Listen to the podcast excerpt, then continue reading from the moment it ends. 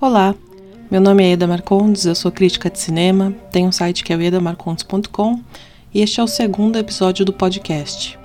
No episódio anterior eu falei sobre as aventuras de Paddington e hoje vou falar um pouquinho sobre The Mandalorian da Disney Plus. Pela primeira vez eu estou fazendo o podcast aqui casadinho com a resenha que já está publicada no meu site. O conteúdo não é exatamente o mesmo, você pode só ler o texto ou só escutar o podcast ou fazer as duas coisas ao mesmo tempo, você decide.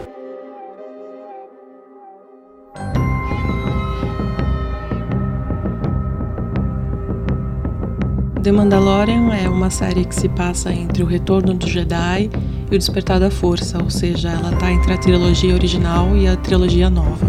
Mas você não precisa manjar de Star Wars. A série é bastante acessível porque ela bebe muito de influências do faroeste e de filmes de samurai. Mesmo que você nunca tenha parado para assistir John Ford ou Akira Kurosawa, eu tenho certeza absoluta que algum elemento da filmografia deles já chegou até você. O George Lucas mesmo, ele nunca negou a influência do Kurosawa em Star Wars, e não é pouca coisa. Vai do enredo até a direção de arte, as transições de uma cena para outra, o figurino, tudo. Por exemplo, aquele capacetão do Darth Vader, aquilo é um capacete de samurai estilizado.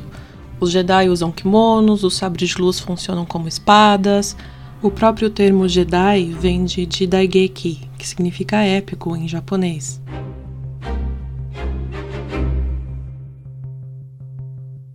Ah, mas quer dizer então que o George Lucas copiou o Kurosawa? Seria um caso de apropriação cultural?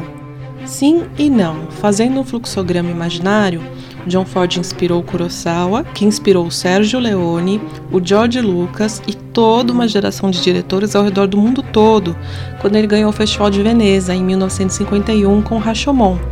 Aliás, um parênteses bem rápido aqui, Rashomon é a inspiração principal do filme do Ryan Johnson, Os Últimos Jedi. Aquele que você detesta, mas é muito bom? Então, é tudo isso aí. Esse bolo todo influenciou The Mandalorian.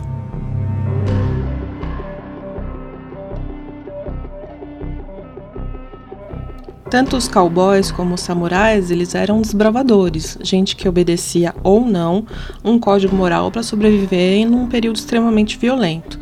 Quando a gente fala de faroeste, a gente geralmente pensa numa divisão clara entre bandidos e mocinhos, aquela história do chapéu preto e do chapéu branco. Mas isso começou a mudar na década de 60, com personagens mais complexos, mais ambivalentes, mais cinzentos. É uma mudança que também ocorre nos filmes de samurai. Até os anos 50, mais ou menos, eles seguem muito o Bushido, que é o código moral do samurai. Já nos anos 60, a coisa muda um pouco. A gente vê samurais que não obedecem a ninguém, com posturas mais ambíguas.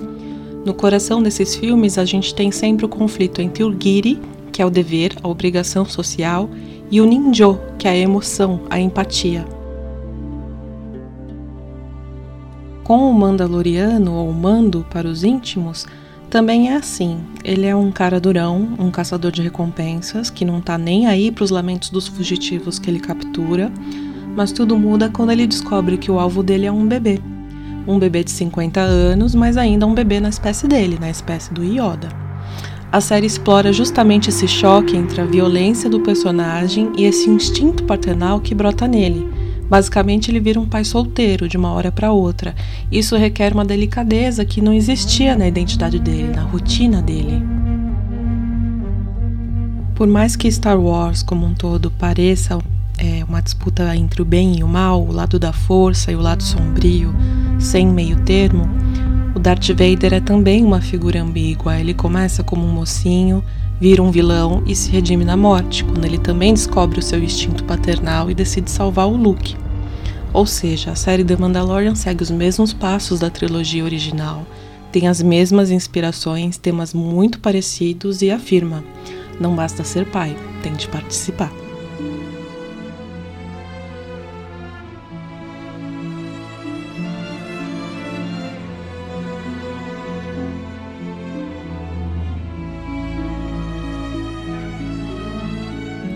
Eu espero que vocês tenham gostado. Não esquece de dar uma passadinha no meu site, o iedamarcondes.com. Você também pode me seguir no Twitter, arroba. Um beijo e até a próxima.